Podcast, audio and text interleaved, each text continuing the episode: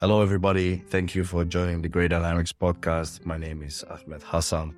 And today, as always, we have a very illustrious guest, one that I've been aiming to talk to for a very long time. Today, we have as our guest H.I. Sutton, aka Covert Shores.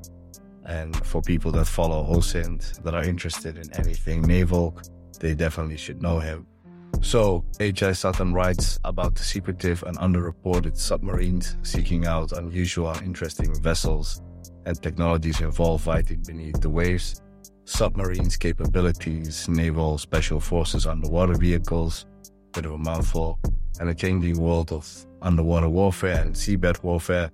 To do this, he combines the latest open source intelligence with traditional art and science of defense analysis. He occasionally writes nonfiction books on these topics and draws analysis based illustrations, which are awesome to bring the subject to life. In addition, uh. Sutton is a naval history buff, a data geek. His personal website about these topics is Covert Shores, as I mentioned. We will share all of uh. Sutton's socials and website. Welcome. Thank you. So, for me, the, my, my, my first encounter with you or with your work was the illustration and I, I would love to know more about what's that process like? How long does that take you? Because it seems like a very labor intensive work creating these elaborate uh, cross sections of subs and, and, and other naval vessels. Yeah. Could you, yeah, yeah maybe go into that? Yeah, it, it, it, takes many hours for sure.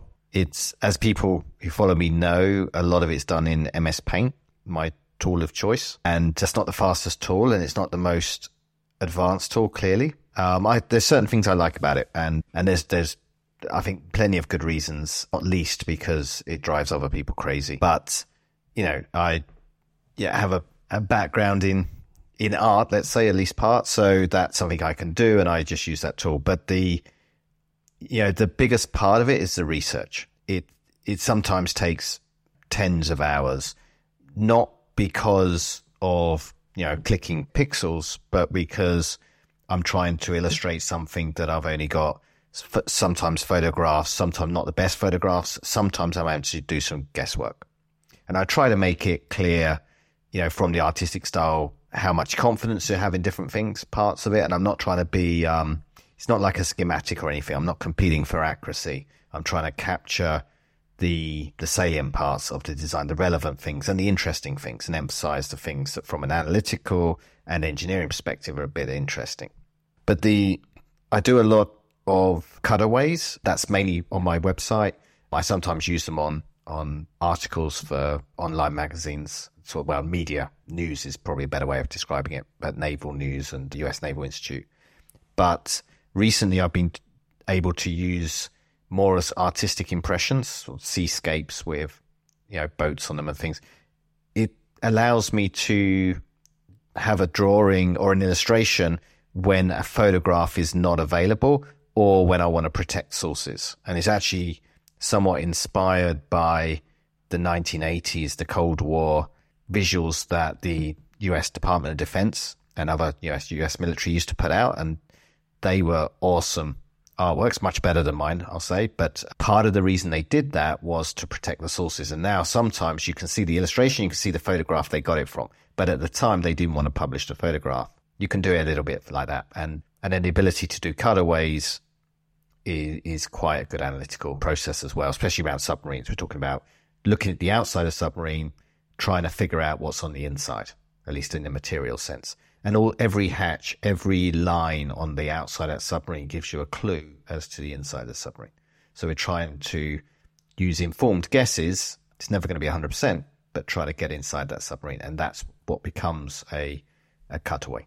Fascinating. I mean, uh, hearing you talk about it, it seems like, you know, it's a thing that you do.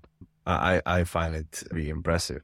Is there a project that, that you've done or that you thought was like either most challenging, your biggest coup, let's say that, that you that you are very proud of? Yeah, there's quite a few answers there because there's been a lot of them. There's probably been over a hundred cutaways. I'm guessing. I mean, I've, someone add them up. I might I might be miscounting, but a lot. And there's some really good ones which I haven't yet published. In fact, quite a backlog. it's the obscure submarines. The there's some I like just because of artistic reasons. There's some I like just because the design's interesting. I think the Typhoon is by far the most popular one I ever drew. It's one of the first I did, and I did it for, I'll be honest, partly for SEO reasons. I thought oh, if I've got the drawing of this, if I, yeah, I've got the skill to draw it. What submarine should I draw? What do people Google? Typhoon class, that's the biggest submarine in the world. At the time I did it, there were no schematics. Since then, there have been schematics available and things. So I could have done it much better if I drew it now, but, um, and I'm more practiced, but I'm not going to change it because it's been out there for many years. I don't know, more than five years. I, I can't remember when I drew it, but that's probably the one. That's the one I put on t-shirts. That's the one that, you know, it's, it sticks, but it's not necessarily the best drawn. It's not necessarily the best project.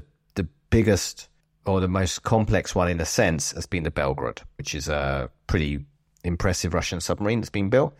And I started doing the cutaways before it had been launched based on guesswork of what we had. And I'll be honest, I got it quite wrong. So every time we get a better image, and it's taken years, you, you know, you get a better image, you go and update the the analysis. And the, frankly, they built it in a way that I wouldn't have. You know, you, it's easy to say, well, if we were building, designing a submarine sitting here in the podcast, we'd do it differently. Why did they do that? Why did it? But um, it's been an interesting journey. And I know at one point I actually put all the cutaways together to see the evolution of our understanding of the submarine, which is, was interesting itself. But it's also people rip them off all the time. So you see them in magazines, and they tend to use the oldest versions for some reason. So that's another reason to keep updating things because people will point and say, "Oh, you got that wrong." It's like what they might not be realizing is that they have the benefit of information that wasn't available when I did that. You know, um, so I try to keep things updated. That's a roundabout answer. Typhoon, if I had to put just one. All right, and uh, you, you touched upon the the Belgorod. Do you get pushback from figures online, maybe state figures? Like, why are you doing this and you shouldn't be doing this? Or not, not really. Not that I listen to anyway. Not. I've done a few historic Western submarines, uh, U.S. Navy ones, ones that are quite controversial. The you know U.S. Navy spy submarines, and since Blind Man's Bluff came out, which was quite a well-known book, an excellent book if you haven't read it, they sort of closed ranks a little bit, not to, not to have that out there. Having said that, I definitely haven't felt an overall negative impact on it. From the cutaways, no one really cares. I'm not accurate enough to to bother anyone that much, and in fact, people seem to like them. To be honest, you among the sub, submariner community, as far as I'm aware, they're generally appreciated. People will always like to tell you it's wrong and they know something you don't know, but that's that comes with the territory, right? I'm fine with that. It's probably true. For sure. I mean, we've had those conversations like, oh, maybe you shouldn't have that up or, you know, maybe you should change that. But I think, you know, if, if it's in public domain, then anybody can use it. Yeah. It's the, the graphics much less so. The articles, that's more of an issue. And I, it's not been any major, or rather there, it's not been, there's not been examples where we've annoyed the people we don't want to annoy. And Uh, has been examples where it annoys surprising people. I don't, I don't want to list them. That wouldn't be wise, but you know, you can, you write something that is factual and you've got people who've got a vested interest in denying it, even though it's factual and they seek you out. And that's a pain in the backside. But overall, there's definitely been articles I regret because I got something wrong or worse than that, where you chase the audience too much and you think that's not the article I'm proud of. That's not the thing I want to write, you know, but they're few and far between. So overall, I think getting it right. And as of yet, we haven't, I haven't had the official Secrets Act or anything like that around a submarine. It hasn't, yeah, I don't think it's going to happen. Fair enough. I wanted to talk to you also about USVs or uncrewed surface vehicles. Mm-hmm. And before we go into it, I don't think it was you because I would have known, but, and maybe if it was, please correct me. But from the discourse, the Ukrainian unmanned drone bomb, whatever we want to call it, that struck the, the Russian ships, it's being touted as a complete game changer. Is that Is that the case? And maybe it's a it's a two part question. You know, what's the fuss about USVs and and is it such a game changer? I think I'd be wary of the the actual words game changer, but I would, and I have I have written. You probably yeah, I have written a few articles. I'm not sure if proceeding, yeah, U.S. Naval Institute Press have a proceedings sort of a section where I've definitely written words to the effect. I think it is a big deal, a really big deal. There's a little bit of confirmation bias here. It is the realization of what a lot of defense analysts had been talking about and a lot of navies have been talking about for quite a while. But there's a few interesting points about it. And the first one is that it has been a huge strategic success, even though these drones, they, I mean, people broadly, people are calling maritime drones. What we're talking about is a USV, it's an uncrewed surface vessel. So it's a boat without any people on it. And this has been an area of research for quite a while. And the Royal Navy, the US Navy, and pretty much every Navy, Chinese Navy have tons of them. You can even buy them on Alibaba. There's lots of designs for lots of things of different size. Some of them are ships, you know, are, are large boats pretty rare, but China and uh, America have those, and some of them are tiny. But although there has been examples, particularly in Yemen, of remote controlled ones being used to attack ships, so as explosive boats, which is a sort of a category of previously special forces or, or terrorists, depending on who builds them, but sort of spray special boat, which was used typically high speed to attack another ship. And there, there have been remote control examples before. But the level of sophistication of these, the level of use of them, and the strategic impact has been so much more. The Russian Navy has actually changed its behaviors, its, its position in Sevastopol, particularly, and now also Novorossiysk in, on the other side of the Black Sea. And anyone who speaks Russian will, you know, just overlook my, my terrible pronunciations, you know, but the Russian Navy has basically put itself up in port and changed, physically changed the defenses and the defensive procedures around its bases, which have been observed. And I, you know, people had been looking at these defenses from day one. And one of the observations was that until recently, the Russian Navy didn't operate Sevastopol all that differently to in peacetime. They did put dolphins there. That was an interesting thing. So that, that guards against combat swimmers. So you know, underwater, you know, divers with special forces sort of applications, but it doesn't guard against USVs. And so boom defenses is what they use, sort of physical barriers. But also they escort boats, they have helicopters flying around, stuff like this.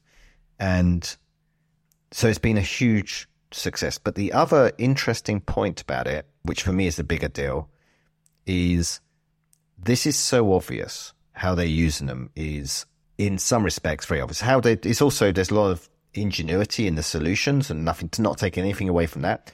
But I think everyone very within five minutes says, "Oh, of course, you know, everyone expected this to put bombs on on essentially disposable, not particularly survivable in themselves, but very accessible boats with really long range, high speed.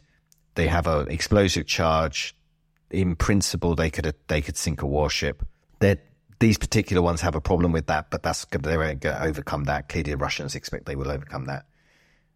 But the key thing is that if you look at all the USV projects of every navy, there's actually none in the public domain that resemble this type of vessel in its actual role.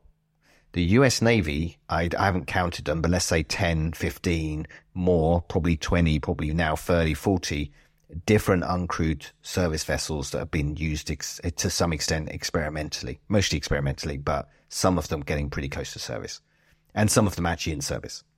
A huge number, all sizes, loads of roles, lots for ISR, so lots for intelligence and surveillance and reconnaissance. Some some of them armed particularly defensively, so some of them with guns, cannons, and things. None of them were being built as disposable offensive weapons. There just that just was not on the list of any major navy, and that's a wake up call. I think maybe some people have been thinking about this, of course, and I think now everyone will say they were thinking about this. But where is the U.S. Navy? Where's the Royal Navy project for an equivalent design? It's not. It's not there yet. I think that's the learning. It should be. I mean, is the necessity that, that forced the Ukrainians and it kind of like became a test bed for all kinds of technologies and, and some like jerry rig solution. Mm-hmm. What have outside of the, the USV usage, what has surprised you most so far? That's a very good question. There's been some very good. I think the Ukrainians are are very good at, finding ways to to affect the uh, the Russian navy, in particular in my context, but the Russians in general. It really reminds me of World War II and the British OSS and uh, SOE, sorry for British and OSS for America.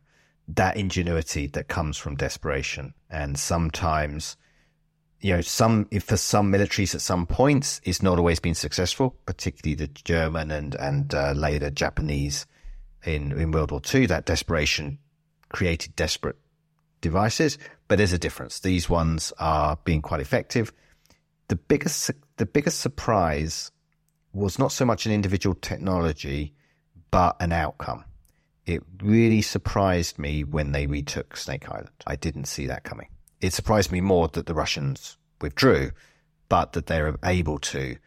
That was something that I think should be studied. I certainly want to learn more about how it really happened. And we got lots of information about it, but adding it up and saying the Russians actually gave that up, it's insane.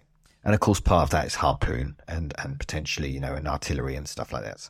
But it's still surprising they didn't just hang on for dear life for for as long as they could. Clearly, they could have stayed longer, whether that was days or weeks, hard to say. But um, the other surprise, I think, is is is actually not so much of it. It shouldn't. It's less of a surprise, but it's again a wake up, and that is the use of small, cheap commercial drones with bombs. And we've seen this from ISIS. We've seen this. You know, this is not necessarily new, but it is um, becoming so normal that again, we should be looking in Western militaries, especially when it comes to buying expensive kit. Do we trust our, our own forces to not over specify this stuff and you end up with an incredibly expensive, not, you know, you have 10 of these drones or something. It's like, no, you need huge numbers and it doesn't really matter if they're subject, you know, susceptible to jamming. If they're, you know, there's, there's, they're far from perfect, but they're changing the battlefield.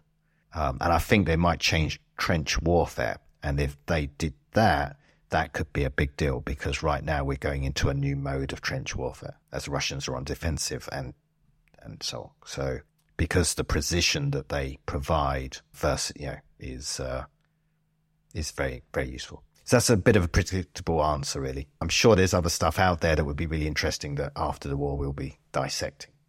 Uh, one that I wanted to to ask you about is it seems like, and obviously special operations are and covert action in general is, is hidden by design. But I find it interesting that the use of frogmen, it seems almost like Western militaries are looking at the Ukrainians and saying, oh, right, that still exists and that's still a thing because we, we focused on the war on terror. Maybe I'm wrong. I, I see you squinting. But, but what's your opinion on that? They, I mean, the Ukrainian armed forces have naval special forces with what you could call, call frogmen, and they're, I, you know, I, I would suspect that they're being Western trained and Western equipped before the, the conflict and were unknown units. And you know, I can't remember the exact name of it, but actually, I think I've written the name. It, they are a known unit. They also do lots of small boat stuff. How useful frogmen are is an interesting question. You know, I, have actually given talks. There's in UK, there's a historic diving society, which is really interesting. Uh, they got a museum that def- definitely needs support down. I'm trying to think where it's it's near. It's uh, I think it's near Portsmouth by memory or Southampton. I I, I should know, but it's just missed it. But they, it's really interesting talking to these guys. They're they're actually got all branches of the military, and in particular, you've got clearance dives, so bomb disposal still very relevant You've got combat swimmers, SBS in the UK sense mainly, but equivalents around the world. And these, these Ukrainians we're talking about are equivalent to SBS, Special Boat Service. The question I had to these guys as I was thinking about it is actually the significance of Historical Dive Society in their museum is that in many respects, this is something that is old fashioned and going to remove that the Royal Navy and other Western navies are emphasizing clearance divers less and less. And this is not something that the clearance divers are happy about or believe in. And yeah, there's this whole debate there. But where are robots being used for? We talked about uncrewed surface vessels and uncrewed underwater vehicles as well. Where are they being used? One of the first applications, mine warfare. This overlaps with combat swimmers. Why would you use combat swimmers? You know, are they still valid? I think if if I'm objective, I'd say the answer is they're going to be less and less valid in future. The however, the Ukrainians have a strong history of it back from Soviet times, and those units still exist, and they're highly capable, and they're elite troops. And not to take anything away from them, they might be doing some incredible covert stuff that we don't know about. I I think they've got the capability. It's very valid. They could make great use of it. Whether it's the future is open to debate. And I'm not trying, you know, I'm sure this is the one thing I say that people might not, not like me for. But uh, I'm very interested in those technologies. The humans in the loop are, uh, are the, tomorrow's weakness. We did a big article on Ukrainian SOF. Mm. So anybody interested, check it out. Something a little bit different. One of the one of the things that that I really was interested about, uh, what you produced, are narco subs hmm. and the information on, on, on narco subs and the state of the art. Yeah, could you go in a little bit about that? Yeah. So narco submarines, narco subs, I mean, it's a colloquial term. Most of them are just very low profile vessels, but they're purpose built or purpose modified, at least, vessels that attempt to use stealth to, to smuggle cocaine or any other high value thing, but it's nearly always cocaine in reality and most of them are operating between Colombia and Mexico. But you get some slight, very, you know, some slight alternative routes in, in Latin America, and some have turned up in Spain.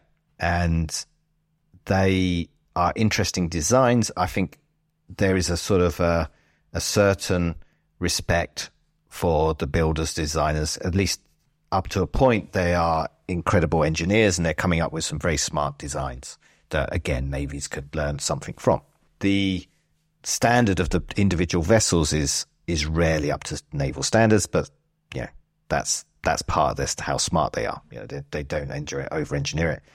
There's been many more than people realize. So when when one reaches does reach the Western media, it's always got novelty. People increasingly interested. I'm glad to say because I used to write about them when no one seemed to care, but they're relatively recent. They there are examples in the 90s, but really it became a thing in like 2005, 6.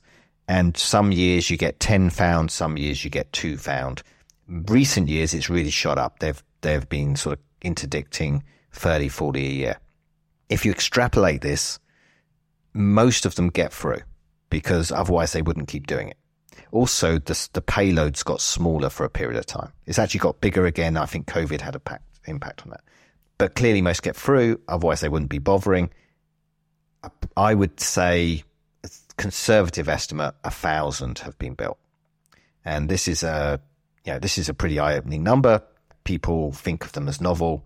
I'm saying no, there must be a thousand built because if you've, in, I've got a database of every reported one that I'm aware of anyway, which is over 200 now, and and that's going back to 90s, but you know, there's only a handful in 90s. And so you get a pattern. Their design's really interesting. There's lots about them. I definitely come at them from a defense analysis perspective, quite a distant perspective. I'm interested in particular in the variation of design and the ability to sort of guess good confidence that two individual narco subs were actually built by the same person, or at least designed by the same person. And including, and this is the most interesting one, there's one particularly unusual set of designs and they've got certain features that are different from others. Every design, every designer has like their signature. They choose to do things not always in the best way, but in a particular way, and then they replicate it. It works. And it's usually the way they do the windows, the way where the hatch opens forwards, backwards, the the air vents, the the mundane stuff. But they just have a, a way of designing it. And so this fingerprint appeared on some submarines in Colombia that were going up to Mexico, and they were the biggest and most impressive of that their type. The only one that combines being a very slender vessel with an internal motor that's ever been found. what's interesting is the one that turned up in Spain that we know had gone all the way across the Atlantic, and that's that's a big story itself. That was designed by the same guy that built ones in the Pacific that were going up to Mexico. I'm reasonably confident that's the same family because of these unusual design choices that other people just make a different choice. It's getting harder and harder to identify them because I think there's a new generation change, or at least in, my guess is that those designers of a few years ago are either retiring or being arrested or whatever. And the apprentices are taking over, and the the people who are taking over, I'm guessing, just learn how to build narco subs, not by learning how to build boats and then applying it, but actually building narco subs. So the designs are getting cruder copies, let's say, and it's diluting the the the family trees of these vessels. But it's an interesting topic, and let's say the the eye opening thing is it's much more. There's many more of them being built and used than than people could really imagine. Over a thousand easily. Very interesting. I think most people have seen the the spectacular Coast Guard video where uh, the officer like jumps from the boat on top of the starts smashing on top of the hatch, which is like almost like out of a movie. But I I I think it's super interesting, and I keep switching topics from very desperate places. But what I also wanted to talk to you about is the Arctic. We're doing now, I think we did it last year for the first time and we got some, some good feedback. And we're doing a whole Arctic week where we're looking at all the Arctic Council members and from, from analytic perspective, but also like what are topics that, is on, uh, ongoing and like fiber optics and seabed warfare all these things are what we are hearing about in the arctic. So i would love to hear your opinions uh, and your analysis on that. Yeah the the arctic's another topic that's become a bit more mainstream or a greater awareness a bit of a hotter topic in the last few years particularly russia's attitude to the arctic and its military forces there and its efforts to remilitarize the, the arctic on the submarine front, which is where where I focus, the interesting thing there is that their main seabed warfare capability is based in the Arctic, at least the covert stuff. And so the large host submarines or mother submarines, as you might want to call them, basically these giant, and they are among the largest submarines in the world. They've got a fleet of them and they can go out and deploy another submarine. That's why we call them host submarines they deploy another one which can dive really deep. It's also nuclear powered. These are larger submarines than anything the Royal Navy has. In fact, larger than anything the US Navy has actually. And their purpose is spying. They can be used defend. They, they can be used to support their own infrastructure and you know listening devices and potential oil and gas as well, things like this. But they can be used defensively. And in peacetime, they do a lot of in, intelligence type work, and in wartime, it could be sabotage it's an interesting capability. I'm not going to say that other navies don't have some of these capabilities, particularly in shallow water, but the Russians invest in it much more than other navies, even the US Navy. And the US Navy does have the USS Jimmy Carter, which I'm sure is a real box of tricks and very, very capable. But that's one submarine, not a fleet of submarines. And it's less extreme. The, the Russians, even when their economy was at its worst in the 90s, the one thing they were, the one type of submarine that they were still building was these special mission submarines for seabed warfare. And I think maybe in the future with with underwater drones, so UUVs or AUVs, as autonomous underwater vehicles, uh, or or uncrewed underwater vehicles, depending on what you want to choose to call them, the Russians might be behind on that in some respects. They are definitely definitely have them. They definitely can use them, but yeah, they're very invested in a 1970s model of how to do this, but it's still very impressive, and it's all based in the Arctic, and the Arctic is is their their plaything. Another curious thing to mention, it's almost going off topic, but something really interesting happened a few months ago, and it's partly because of the war in Ukraine, but it's in the Arctic. They had a submarine, a conventional submarine that they wanted to send to the Pacific. And the way they've done it in the past was to sail it through the Mediterranean on the surface. They would then do some some missions off Syria and stuff like this and deploy it. But then they would sail it from there to the the Pacific on the surface as a transit run via, you know, via Singapore, more or less, you know, through the Straits of Malacca and up past Hong Kong to Vladivostok. This year, for the first, I think it's the first time it's ever happened, certainly in my awareness or memory, they actually sailed the submarine, a conventional submarine, the Northern Sea route and took it across the Arctic to Vladivostok. And now that means that they, partly is global warming, but partly it's also their infrastructure and, and willingness to do this. It means that in the future, their Pacific fleet and their Northern fleet become a little bit more fungible and they can, you know, we, we can't rely on say, oh, this submarine's being built for the Pacific fleet. It won't turn up in the Atlantic. I think that's a real thing to watch. Obviously, their nuclear submarines can already do that because they can go under ice, you know, and so on. But that's a significant thing that I think people didn't, you know, didn't hear about. Do you remember that? I think it was the the, the also just around the Ukraine uh, invasion, where Norwegian fiber optic cables were were damaged, and they said that it was uh, a sub that was in a yacht. It was uh, operated from a yacht, can you tell us more about that? I don't know if it's true or not, but that's what I read. Yeah. I, I don't know if it's true either, and, and I wouldn't want to speculate too much on it, but I would be more than happy to talk about the feasibility of it. I think it's, it, in broad sense, it's very feasible.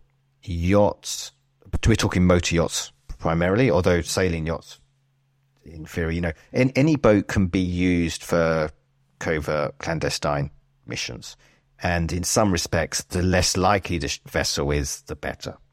But if you think about it, yachts are quite well suited, both in the way they normally operate, including ones that a lot of Russian ones or any one, you know, one of the go to places for yachting is actually Norway. It's not, it's, we're talking more, uh, I think expedition yachting, you know, up to, you know, into the ice. There's some, it's not as popular as warmer you know, the Mediterranean and that. I'm not pretending it's, you know, it's there, but, but there are Russian or anyone else's yachts up there. It's a lot of sailing yachts actually, but motor yachts are an ideal platform for covert operations. And a lot of motor yachts do legitimately have submersibles on them for tourist reasons. And now the latest is ROVs for tourist reasons. I say tourist leisure. So the late one of the latest gadgets, and so yachts are a bit competitive. I think they might get less competitive now that all the Russian, yeah, the Russians yachts have all been interned. It might it, it might dampen the yachting build. But for the last ten, if you look at yachts today, they're nothing like they were thirty years ago. They're they're much bigger. They're much better suited for covert missions. Yeah, they're they've got hidden because it's all about looks and the experience. So they actually have hidden garages, they call them, but basically working decks close to the waterline that can be containing any vehicle that you wouldn't necessarily see. Probably does include submersibles, like crude ones. But the new toy is ROVs. And these are less sexy than the crude submersibles, but it's for the guests who either don't fit in the crude submersibles or aren't so inclined or whatever. They can go and play with an ROV, underwater drone.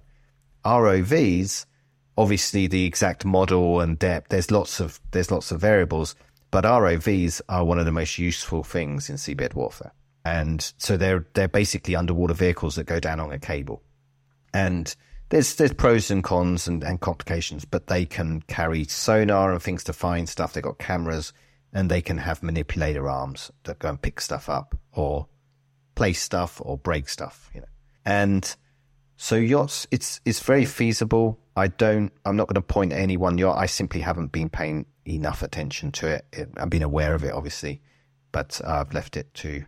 I think there is a lot of noise about it, so don't you know? Be careful not to go believing conspiracy theories, but at the same time, it's pretty suspicious. And if you were going to do it, a yacht would be among the things you might use. And the same with the drones that have been flying around recently. I wanted to, because it's another controversial one, the Russian Poseidon that can create these mega tsunamis. Uh, you've created some some designs on it, and it's very mysterious. And I would love to know more about it from you and, and, and where you think the feasibilities are in, in what is claimed. Are the Russians even capable of building something like that? So Poseidon, Poseidon's interesting because when it first was first revealed, or first there were hints about it before it was publicly revealed in sort of a controversial leak in going by memory November 2015 or 17, somewhere there. But um, it was already understood and had a NATO name Kanyon. But there was a lot of disbelief and a lot of incredulity at the details, the specifications, and what's being said about it. I I always believed it existed because we did know that submarines had been built to test extra large torpedoes, and that is expensive. I don't think that you do a ruse that Russia, especially with its economic situation. The Royal Navy doesn't have a test submarine. We can't afford it. Russia built a test submarine to with for launching oversized torpedoes, and that that submarine is an incredibly expensive investment. Um, but since then, there's been more and more evidence. So now we're at a point where no one's really doubts that it's real but we still doubt some of the information about it. In particular, I found that a lot of the information about tsunamis and 100 megatons and cobalt salting and stuff was just Russian media, let's say nonsense, made up stuff really early on. And it's so that's, I don't know if it was deliberate misinformation. I think it was just, just bad reporting, uh, just as you get in the West. Russian media is not great on facts it's just nonsense. They they picked out someone that talked about cobalt, and suddenly everyone thinks it's got cobalt. It's like if you look back, you could, as best I can track it, it came from this particular article. They were citing someone who they spelt their name wrong. It's someone who had died and was talking. They were just talking about academic papers. But whatever, its better estimate is only two megatons, which is still bad enough. Probably does not create a tsunami, but that doesn't mean it's not a really bad day for whoever gets hit by it. I don't think we have to make stuff up about it to to realize it's a super weapon.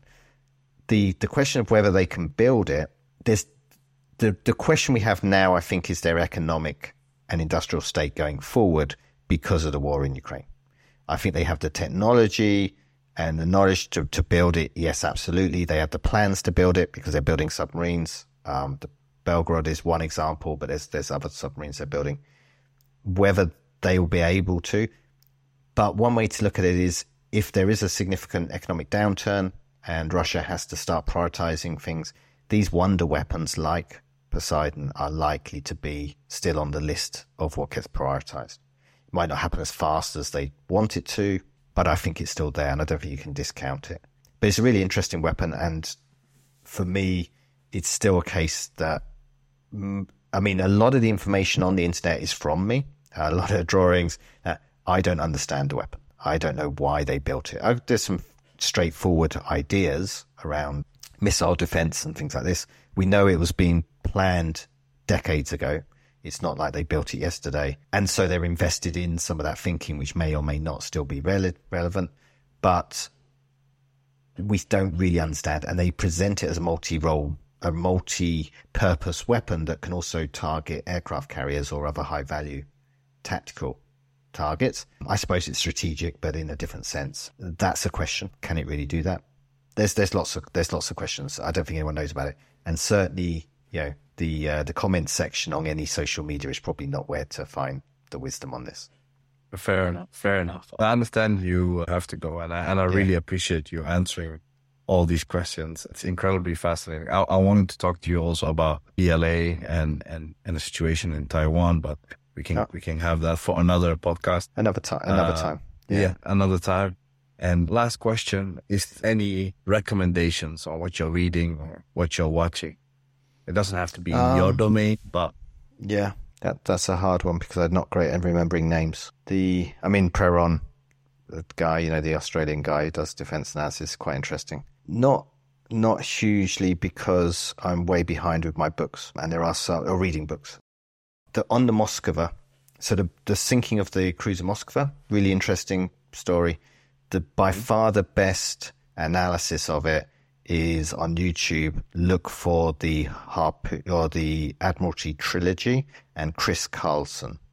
He does. He's got a video. You the video is not very obvious. You'll you'll probably find it if you're looking for it. But he's by far the best analysis of the sinking of the Moskva, and it's the one that everyone else should read and, and listen to well listen to because it's on video YouTube before before they make up their own theories. Yeah, that's the that's my recommendation. That that video deserves a lot more reads uh, views. All right. Thank you so much. I'm, I'll put all your social media and where people can find you. I'll put that in the show notes. And uh, again, I, I, really appreciate you taking the time. Yeah. And I hope to speak to you very soon. Yeah, you got some brilliant podcasts. So cheers very much for having me on. Take care. All right. No problem. Thank you.